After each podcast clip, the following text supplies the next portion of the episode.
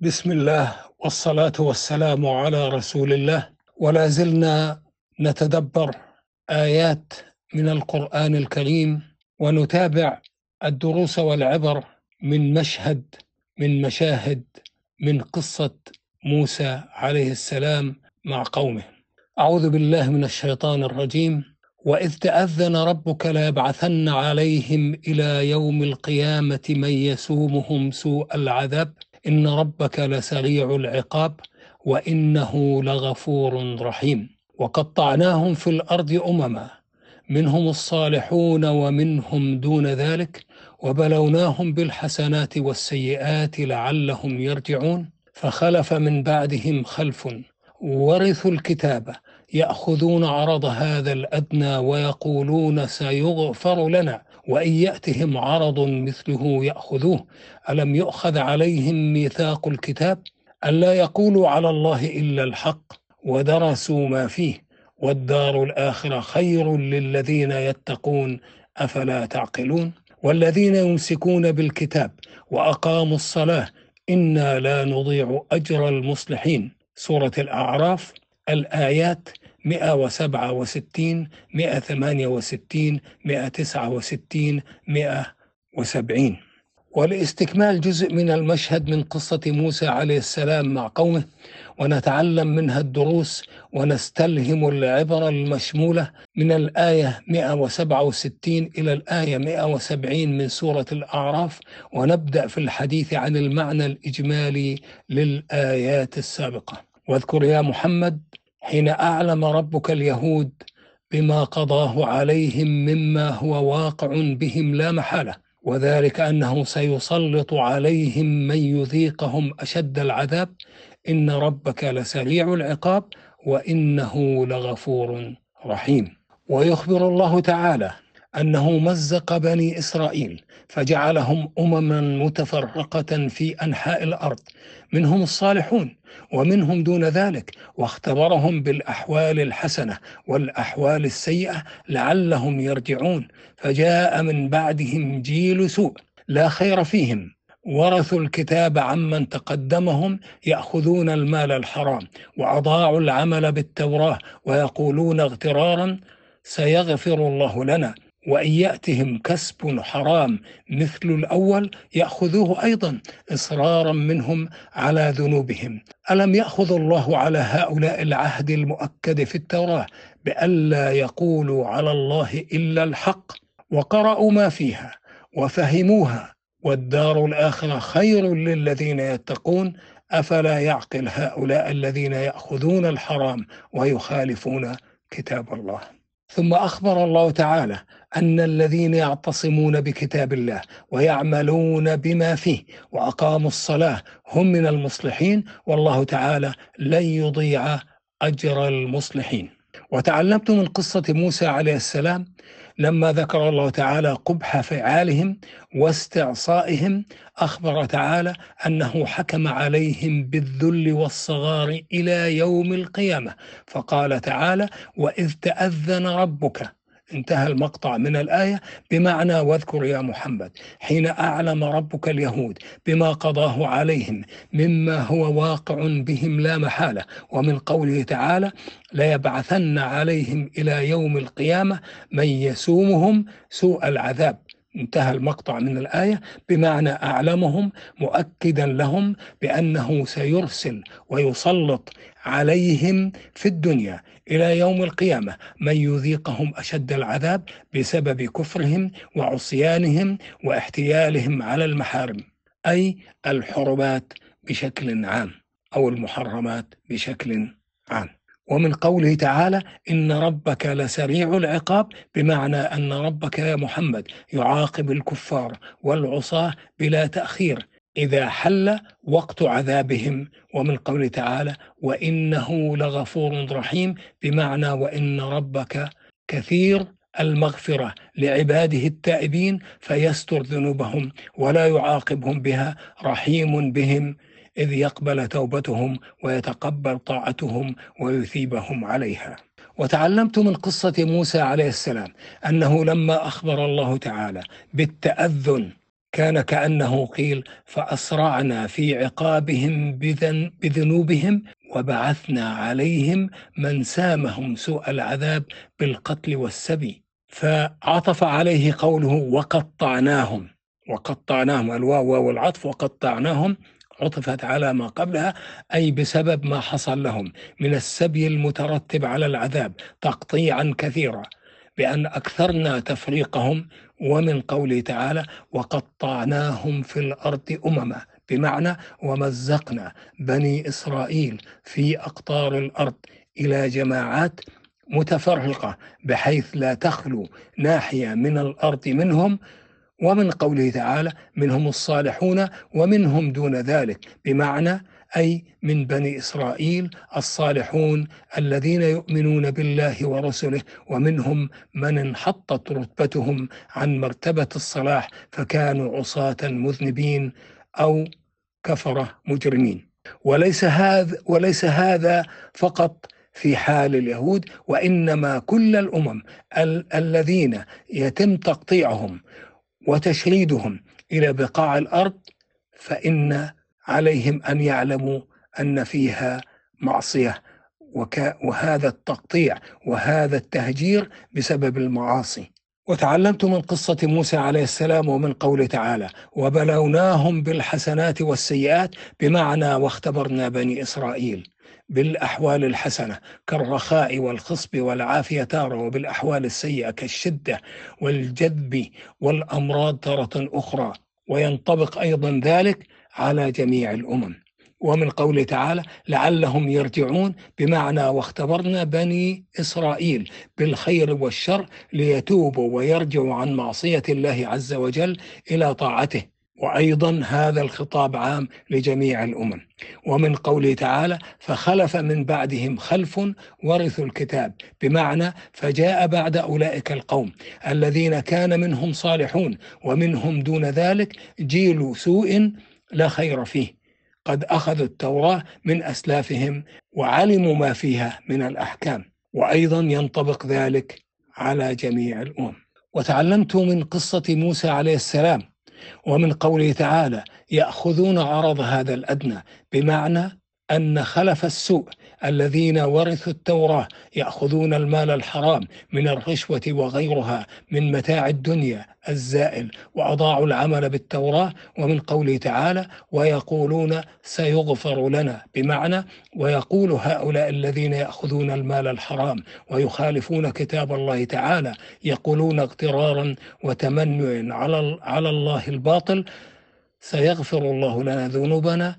هذه وأيضا ذلك ينطبق على جميع الأمم. ومن قوله تعالى وإن يأتهم عرض مثله يأخذوه بمعنى وإن جاء أولئك اليهود كسب حرام من متاع الدنيا الزائل مثل الكسب السابق استحلوه وتناولوه مرة ثانية إصرارا منهم على ذنوبهم فهم منهمكون في أخذ الحرام ومع هذا يزعمون أن الله تعالى يغفر لهم وأيضا هذا الكلام ينطبق على جميع الأمم الأخرى أيضا. ومن قوله تعالى ألم يؤخذ عليهم ميثاق الكتاب الا يقولوا على الله إلا الحق؟ بمعنى ألم ياخذ الله على أولئك اليهود الذين ورثوا التوراة؟ وأيضا كل أمة ورثت كتاب ينطبق عليها نفس القول. وأكلوا تلك المكاسب الخبيثة العهد المؤكد الذي أخذ عليهم في التوراة. وأيضا في الإنجيل وفي القرآن بأن يبينوا الحق للناس. وما سبق ذلك أيضا ينطبق عليهم فسنة الله. لن تجد بسنة الله تبديلا ولن تجد بسنة الله تحويلا. ولا يكذب على الله سبحانه من قوله تعالى ودرسوا ما فيه بمعنى قرأوا وفهموا وتعلموا. بمعنى والحال أنهم قد قرأوا كتاب الله وعلموا ما فيه. دراسة وفهما لمعانيه وفي آيات أخرى يعرفون الكتاب كما يعرفون أبناءهم من شدة فهمهم ودراستهم وعلمهم. وتعلمت من قصة موسى عليه السلام ومن قوله تعالى والدار الآخرة خير للذين يتقون أفلا تعقلون؟ بمعنى وما أعده الله تعالى في الآخرة من ثواب ونعيم خير للذين يمتثلون ما أمر الله تعالى به ويجتنبون ما نهى عنه من هذا الحطام الدنيوي الفاني أفلا يكون لكم عقل؟ يا من تأخذون الحرام وتخالفون كتاب الله تنظرون به إلى العواقب فتعلمون أن ما عند الله خير من هذا العرض القليل الزائل الذي تستعجلونه في الدنيا وتر وترتدعون به عن التهافت على هذا الكسب الحرام المورث لخزي الدنيا والآخرة. وأيضا هذا الكلام ينطبق على كل إنسان. خلق الله سبحانه وتعالى. وأنعم عليه بنعمة العقل أن يتقي الله وأن يعقل وأن يفهم وأن يعلم أن الدار الآخرة خير للذين يتقون. أفلا تعقلون؟ وتعلمت من قصة موسى عليه السلام أن هؤلاء الخلف أو الخلف الذين أخذوا عرض الأدنى أي عرض الحياة الدنيا قد فرطوا في ميثاق الكتاب. الكتاب هنا يقصد به كل كتاب من كتب الله سواء التوراة أو الإنجيل أو القرآن أو الكتب السابقة كالزبور وصحف موسى وصحف إبراهيم وغيرها من الكتب. ولم يكونوا من المتقين فعقب ذلك ببشارة من كانوا ضد أعمالهم وهم الآخذون بميثاق الكتاب والعاملون ببشارته بالرسل وآمنوا بمحمد صلى الله عليه وسلم وهو خاتم النبيين فأولئك يستكملون أجرهم لأنهم مصلحون. ومن قوله تعالى والذين يمسكون بالكتاب بمعنى والذين يعتصمون بكتاب الله عز وجل ويعملون بما فيه ومن قوله تعالى وأقاموا الصلاة بمعنى وحافظوا على الصلاة وأقاموها بحدودها. ومن قوله تعالى إنا لا نضيع أجر المصلحين. أن الله لا يضيع أجر المصلحين عموم المصلحين. بمعنى فمن تمسك بالكتاب وأقام الصلاة فهو من المصلحين الذين يصلحون أنفسهم وأعمالهم ويصلحون غيرهم.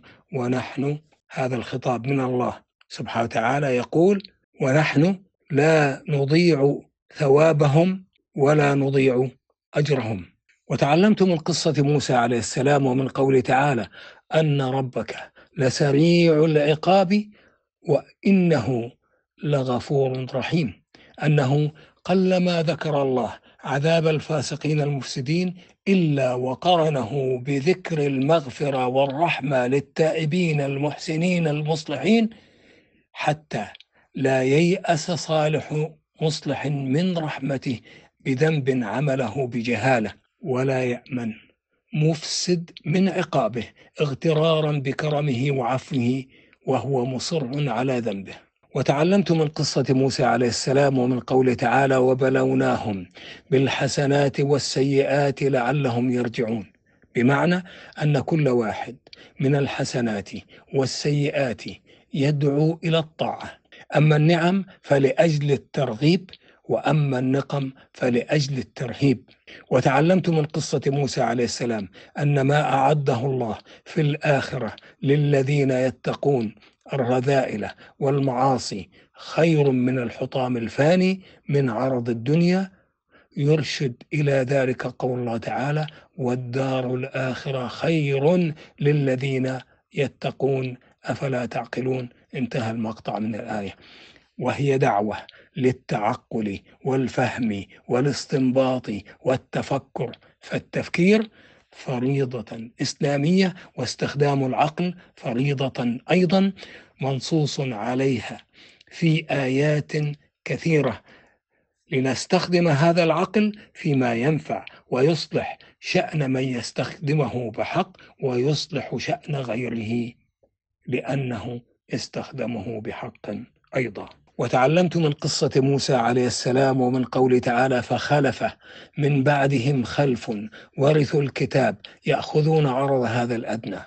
انتهى المقطع من الآية ونستنبط من هذه الآية. وإن كانت في اليهود فكل من فعل فعلهم فهو مثلهم يناله من وعيدها وعذابها ما نالهم فيجب على المسلم إذا كان في منصب يوصل فيه الحق لصاحبه بإنابة من بسط الله يده ألا يغير أحكام الله ولا يأخذ الرشا فإنه إن أخذ الرشوة وغير وبدل فهو منهم ومثلهم في المعصية.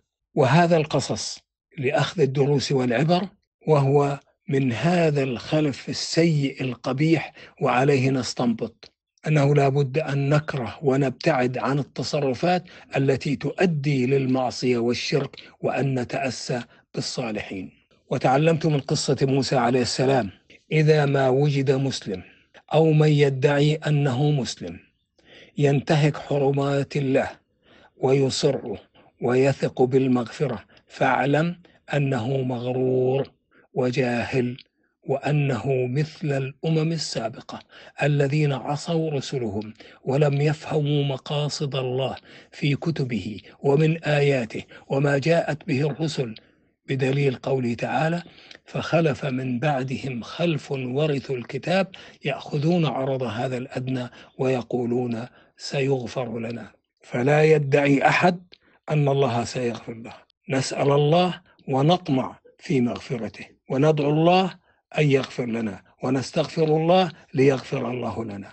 ولا أحد معصوم ولا أحد معصوم إلا من عصمه الله تعالى. ولهذا تنوه الكثير من الآيات على وجوب الاستغفار. وكان النبي محمد صلى الله عليه وسلم يستغفر ربه في اليوم مئة مرة والعدد مئة لا تعني مئة بالتحديد وإنما من الكثرة. كثرة الاستغفار وتعلمت من قصة موسى عليه السلام ومن قوله تعالى فخلف من بعدهم خلف ورثوا الكتاب يأخذون عرض هذا الأدنى ويقولون سيغفر لنا وإن يأتهم عرض مثله يأخذوه. ألم يؤخذ عليهم ميثاق الكتاب ألا يقولوا على الله إلا الحق؟ ودرسوا ما فيه والدار الآخرة خير للذين يتقون أفلا تعقلون؟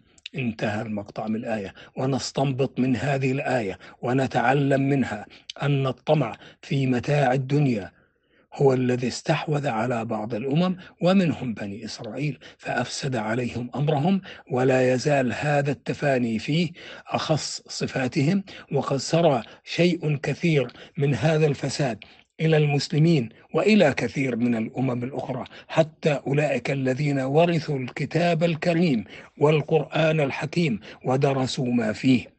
غلب على كثير منهم الطمع في حطام الدنيا القليل وعرضها الدنيء والغرور بالنسبة إلى الإسلام والتحلي بلقبه والتعلل بأمان المغفرة مع الإصرار على الذنب.